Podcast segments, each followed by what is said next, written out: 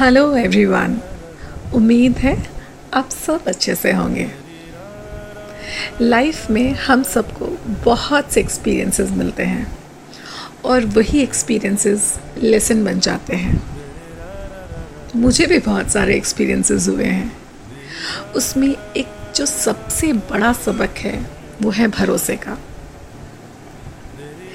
किसी भी रिश्ते में बहुत ज़्यादा प्यार अफेक्शन केयर देने से पहले उस रिश्ते को थोड़ा वक्त दो।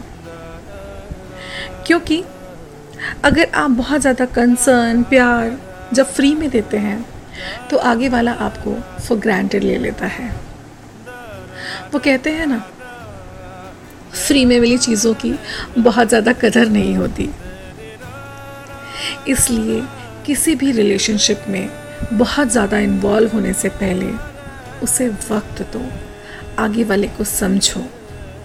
क्योंकि अगर उस रिश्ते में आगे वाला दिखावा कर रहा है तो वो बहुत दिन तक नहीं टिकेगा। लोगों पे भरोसा करने से पहले थोड़ा उन्हें समझें। ये सबक मैंने बहुत देर से जाना, लेकिन सोचा ये सबक, ये लेसन मैं आपके साथ भी शेयर करूँ। उम्मीद है आप सब अच्छे से होंगे और आप इसी नोट पे अपना ख्याल रखें।